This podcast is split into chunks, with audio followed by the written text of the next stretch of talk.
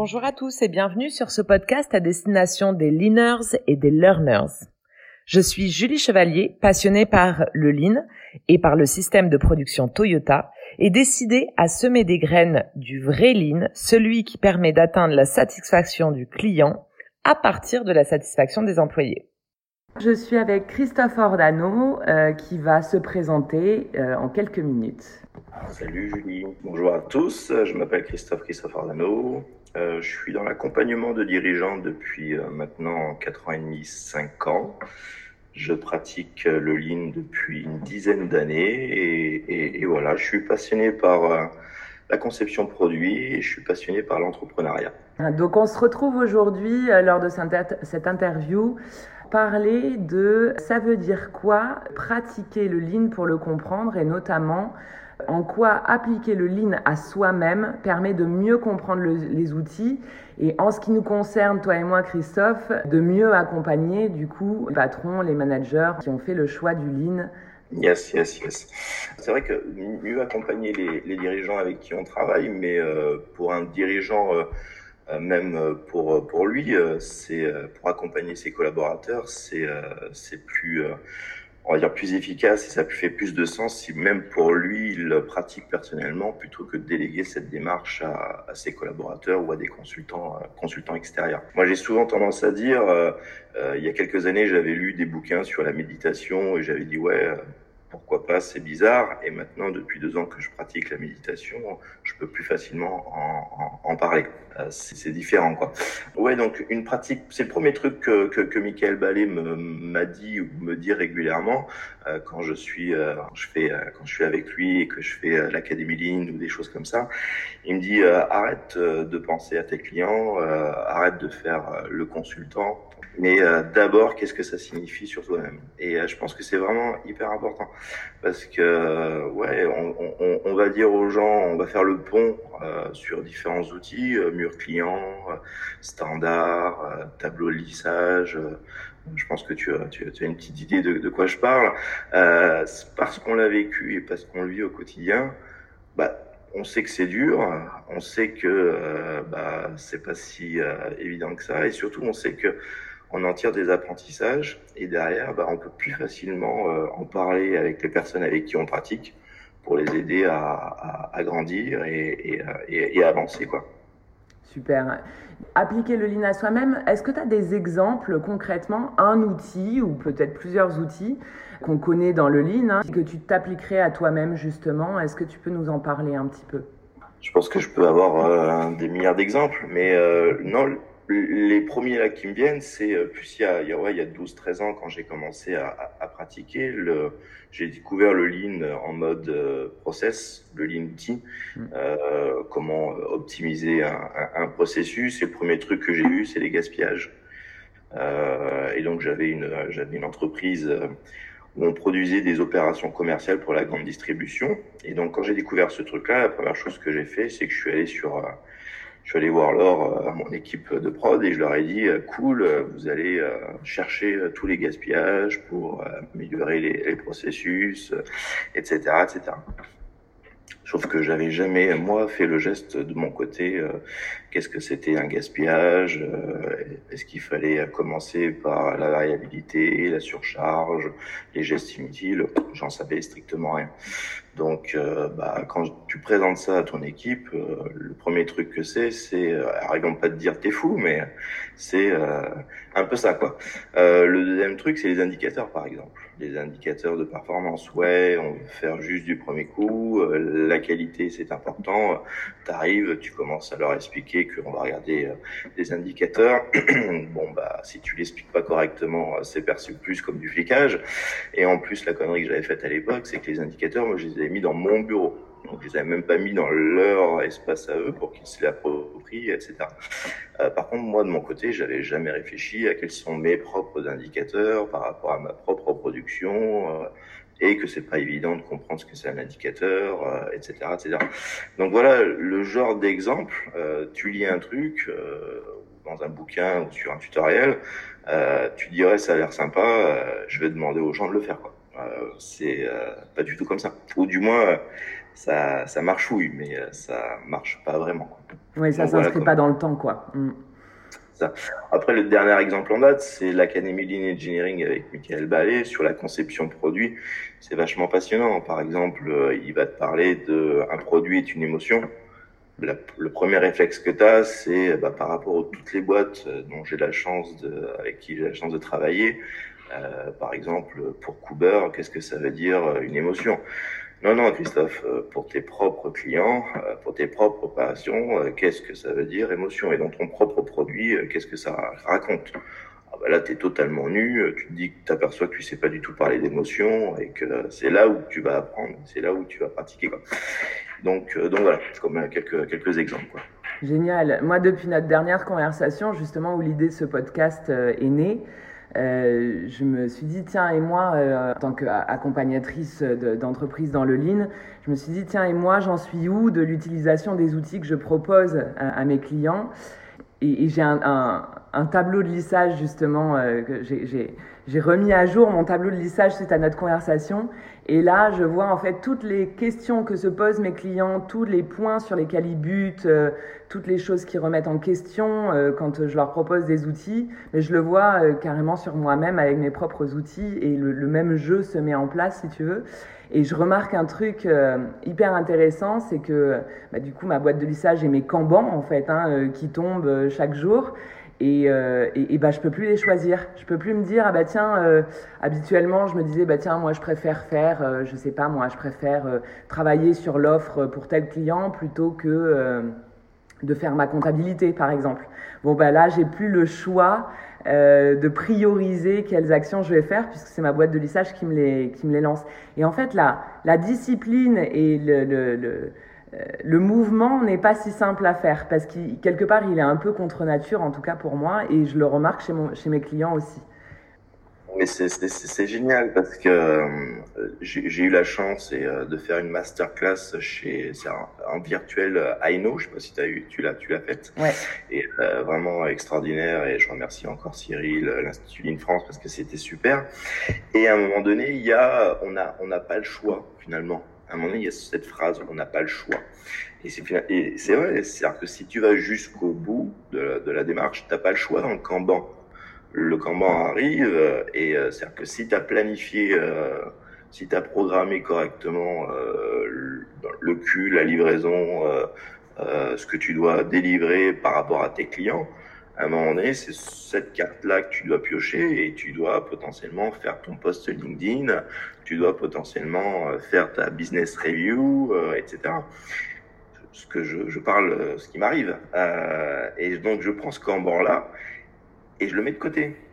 Parce que ces temps-ci, euh, la business review, euh, c'est pas que ça m'intéresse pas, c'est que ah, j'ai un truc plus important à faire. Quoi. je, le vois tout à fait.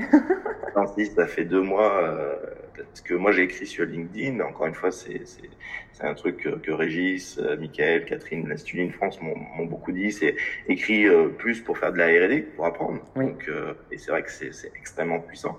Donc j'avais un tact de production d'articles, de, de mm. petits posts, euh, et ces temps-ci, je vais pas savoir pourquoi, j'ai pas la foi. Il y a le Kanban, il est là, mais je le prends et je le mets de côté. Donc, et c'est là où euh, c'est vachement intéressant parce que quand tu dis ça avec les personnes avec qui tu pratiques, euh, bah, tu es conscient que c'est pas, pas facile. Donc, parce que tu le vis, tu l'as, tu l'as vécu, euh, mais au moins tu le vois. Donc, euh, et toi, tu, et, et, et j'ai l'impression euh, que les personnes avec qui je bosse le voient, que je leur raconte pas de bobards parce que je pratique au quotidien, etc. Mais il y a plein de sujets où euh, j'ai toujours pas compris. Donc euh, c'est génial parce que c'est un, un, puissant fond ce truc. Ouais, c'est un chemin, hein, c'est clair. Ah, c'est clair. Et par rapport à ce que, parce que je vis exactement la même chose en ce moment avec euh, avec le, le, fameux Kanban que, qui t'arrive et tu dis ah non non non mais là aujourd'hui j'ai pas envie de faire ça. Euh, et puis j'ai des trucs plus urgents et puis on se trouve un milliard d'excuses. Euh, euh, pour, justifier le fait qu'on peut pas prendre ce Kanban et que, notamment pour la rédaction d'articles, j'ai cette même difficulté, ça, fait vraiment travailler en profondeur. Et, et en fait, remis, enfin, si on reprend cet exemple en entreprise, moi j'accompagne essentiellement des industriels, donc je parle plutôt usine, mais c'est exactement la même chose dans les services ou dans la tech, peu importe. Euh, En fait, je, trouve que ça met en, évidence, ça met en lumière euh, nos points de faiblesse, en fait, quelque part. Nos points de, soit de dysfonctionnement, soit d'accrochage, en fait, quelque part. Et, euh, et ça pousse la question de la, flexibilité aussi des ressources, de la polyvalence, du coup ça, pousse cette porte-là, entre autres, hein, ça peut pousser d'autres choses. Mais euh, tu vois, par exemple, le, le Kanban qui m'arrive, euh, il faut que j'écrive un article. Je sais que écrire un article, c'est quelque chose qui est douloureux pour moi. C'est c'est quelque chose de difficile, même si quand je le fais, une fois que je l'ai fait, je suis hyper contente parce que j'ai appris plein de trucs, euh, j'ai lu des bouquins que j'aurais pas lus sans cet article. Enfin, en fait, ça, ça a vraiment tiré la montée en compétences. Mais sur le moment, je me dis, ah ouais, c'est dur. Et donc, c'est exactement à cet endroit-là où, OK, il y a quelque chose à apprendre, il y a un gap de connaissances, il y a une, une inflexibilité qu'il faut aller euh, chercher à flexibiliser, etc. Mais c'est la, la masterclass qu'on a faite ensemble il y a, il y a 15 jours, 3 semaines, là, avec, euh, chez Cyril, chez Thales. Euh, c'est vrai que le, le Kanban, flux tiré, finalement, te donne l'indication de quel est le problème, euh, dans quel ordre tu dois résoudre les problèmes qui se présentent à toi. Et souvent, le problème, c'est, euh, c'est bon, ça vient pas en temps et en heure, euh, c'est pas dispo, etc. Mais moi, dans mon cas, c'était aussi tout simplement, tu sais pas écrire. Euh, donc là, il y a, y, a, y, a, il y a un an, j'ai fait un gros, un gros kaizen sur l'écriture. donc j'ai lu pas mal de bouquins, etc. Il y a eu une dimension très psychologique qui était peut-être le syndrome de l'imposteur, euh, tu te sens pas légitime d'écrire, euh, et donc euh, fais-toi violence, faut que ça sorte. Mais ce que j'ai fait, c'est que j'ai repris tous les articles que j'avais commencé à écrire et que j'avais pas livrés. Donc tu vois, je fais vraiment le rôle du Kanban. Il y a des articles suspendus où j'ai des bacs rouges et et, et, l'analyse que j'en ai faite, c'est bah tu t'es aventuré sur des sujets qui étaient trop gros, et le truc le plus important, c'est tu veux aborder des sujets, et c'est là où c'était très, très, très puissant, mais que tu ne maîtrises pas assez. Donc à un moment donné, tu veux aborder le sujet euh, du tact, ou tu veux aborder, parce que l'idée c'est de faire d'écrire sur le lean et euh, pour des dirigeants et et euh, avec une dimension à la fois opérationnelle, une dimension valorisation des boîtes, parce que je parle, on parle à des dirigeants, donc ça c'est mm. intéressant.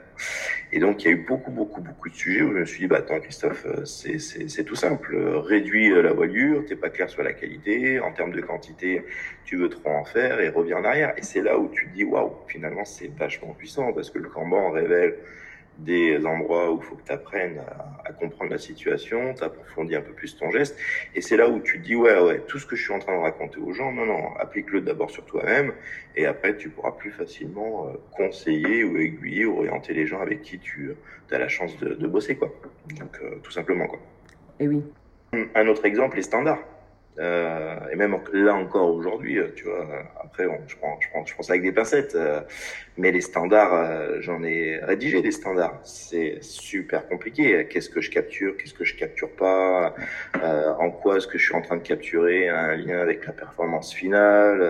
ok, les conneries à éviter pour moi sont-ils les mêmes que pour Régis, François, Pierre, Marco, etc. C'est voilà, c'est à partir du moment là où une fois que tu as rédigé 10, 20, 30, 50 standards, là il se passe un truc quoi. On dit souvent dans le, le qu'on souhaite pratiquer, hein, on dit euh, que celui qui fait, c'est celui qui sait. Et du coup, ça, ça me parle vachement de ça, c'est-à-dire que euh, je vais faire faire quelque chose à quelqu'un, mais en réalité, c'est quelque chose que je n'ai pas déjà pratiqué sur moi. Donc, je trouve que ça, ça enlève beaucoup la légitimité euh, et la crédibilité vis-à-vis de l'outil, quoi.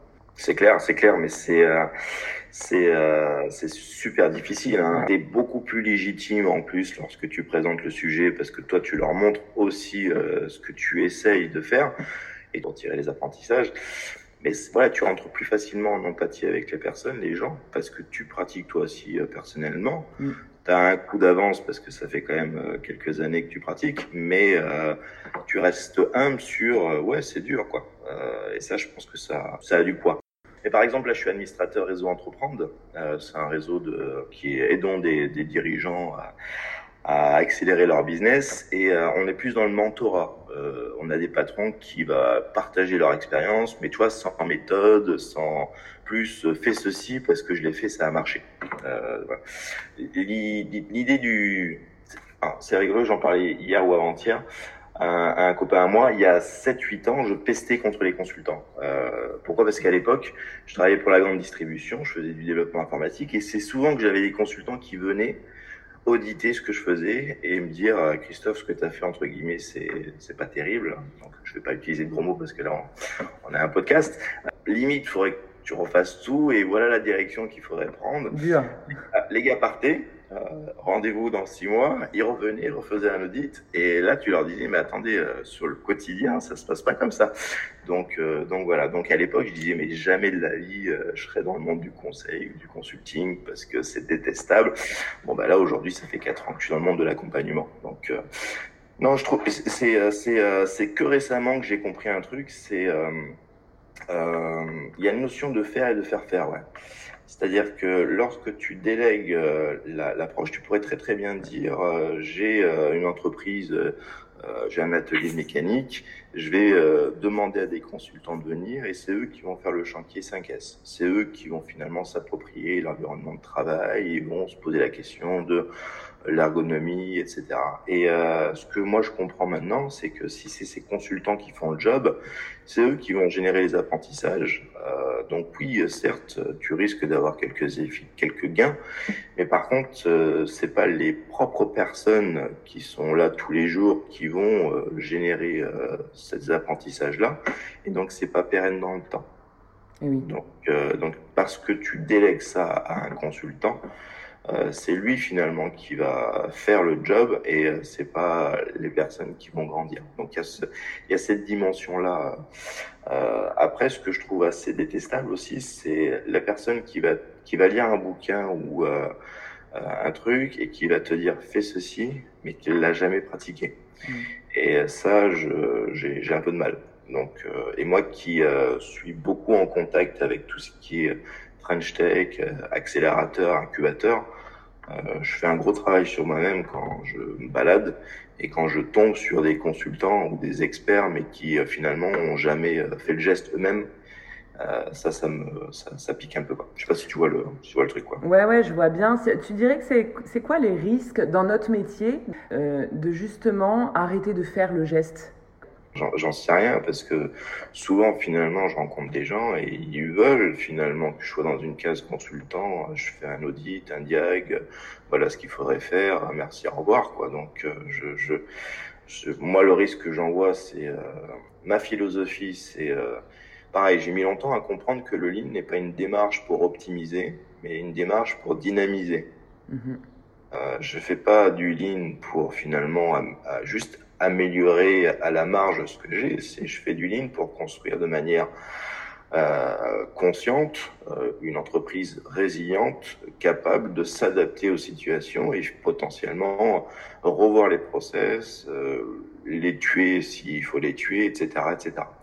Euh, et donc, euh, bah, le risque de faire appel à, à, à quelqu'un, L'avantage, c'est que si tu fais appel à quelqu'un et que c'est lui qui fait le geste, en très très peu de temps, tu peux avoir un résultat et ça peut te sauver ou ça peut te faire avancer. Mais l'inconvénient, c'est que tu n'es pas dans une logique dynamique euh, de construction sur le, le temps. Et, et, et, voilà. Donc c'est pour moi, c'est ce trade-off-là, cette équipe-là qu'il faut qu'il faut trouver. Quoi. D'accord. Et du coup, tu vois comment euh, l'accompagnement par des sensei, par exemple? Alors, tu parlais de mentor, je sais tout à l'heure. Je ne sais pas si en mentor tu penses à sensei ou si c'est encore non, différent. Je, je, je, pense pas. Non, mentor, c'est vraiment, euh, par exemple, euh, Richard qui est dans la concession de bagnole, qui a une expérience de dingue dans l'achat, la croissance extérieure, le management, etc. Mais tu vois, il a, il a pas réellement de Ici, il a des méthodes, mais il, a un vécu tellement fort qu'il va dire des choses. Euh, et voilà. Après, par contre, c'est pas structuré, ou du moins c'est pas structuré pour que tu digères comme tu devrais le digérer, mais, mais c'est déjà génial comme comme retour d'expérience. Euh, après, non, moi, notre, moi, mon rôle à moi, après je dis moi, c'est plus de faire le pont. Euh, bah, finalement, la techno, elle est open source, elle existe elle est là. Euh, il y a plein de gens qui écrivent des bouquins. Il y a Toyota qui nous ouvre leur porte. Moi, mon rôle, c'est plus pour euh, d'aider les dirigeants à, pratiquer, à faire le pont, à leur euh, donner ce que j'estime les meilleurs exercices pour les amener à apprendre.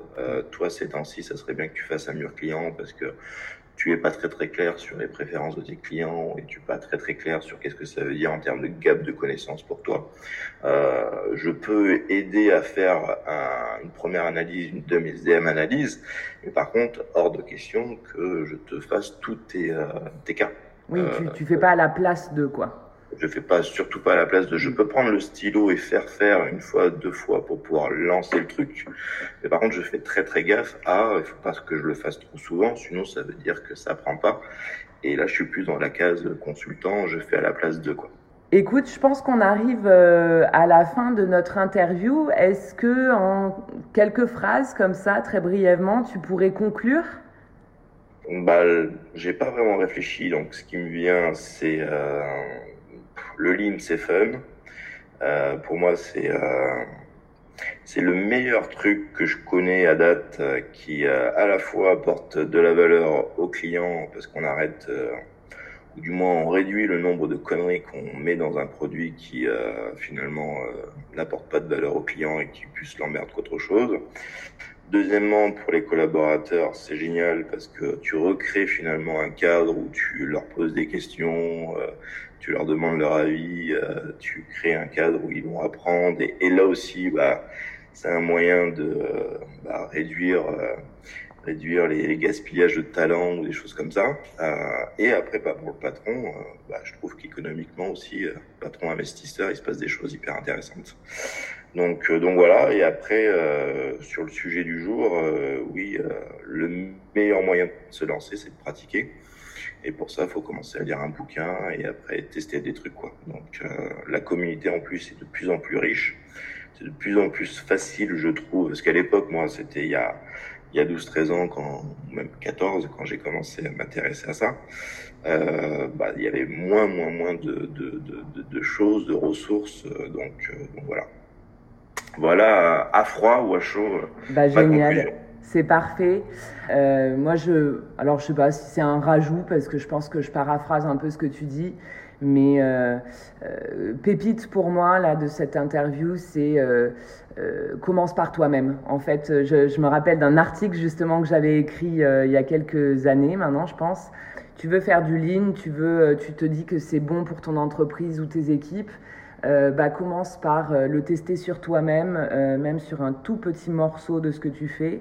Euh, et puis, euh, et puis c'est c'est comme ça que tu, tu, pourras euh, commencer ton chemin vers cette transformation qui, on voit, ouais, est perpétuelle quelque part. Ouais, et, et, savoir si ça va te plaire ou pas. Hein. Exact. Il y a, y, a, y a quelques dirigeants avec qui je discute et au bout de, de quelques heures, ils me disent Christophe, ok, cool, mais euh, moi j'ai pas envie d'aller dans cette direction-là, quoi parce que c'est, je, ça, il faut que je revoie mon style de management, euh, il faut que je revoie ma, ma façon d'aborder ma stratégie d'entreprise, et finalement, euh, ça fait 40 ans que je fais de cette manière-là, c'est trop compliqué pour moi. Quoi. Donc, euh, mm. donc c'est pour ça que ça vaut le coup de commencer par soi-même pour comprendre oui ou non euh, de quoi il en, de quoi il s'en, de quoi il s'agit. Quoi. C'est ça. J'ai l'image du vélo. Euh, que tu vois, tu vois quelqu'un faire du vélo, ça a l'air simple et ça a l'air facile. Et quand tu montes pour la première fois sur le vélo, tu te casses la figure quelques fois, généralement. C'est ça. Bon, bah écoute, super, Christophe, merci beaucoup. Ça marche. À plus tard, bye bye. Voilà, d'ici la prochaine session, il me reste plus qu'à vous dire merci, bravo et keep learning.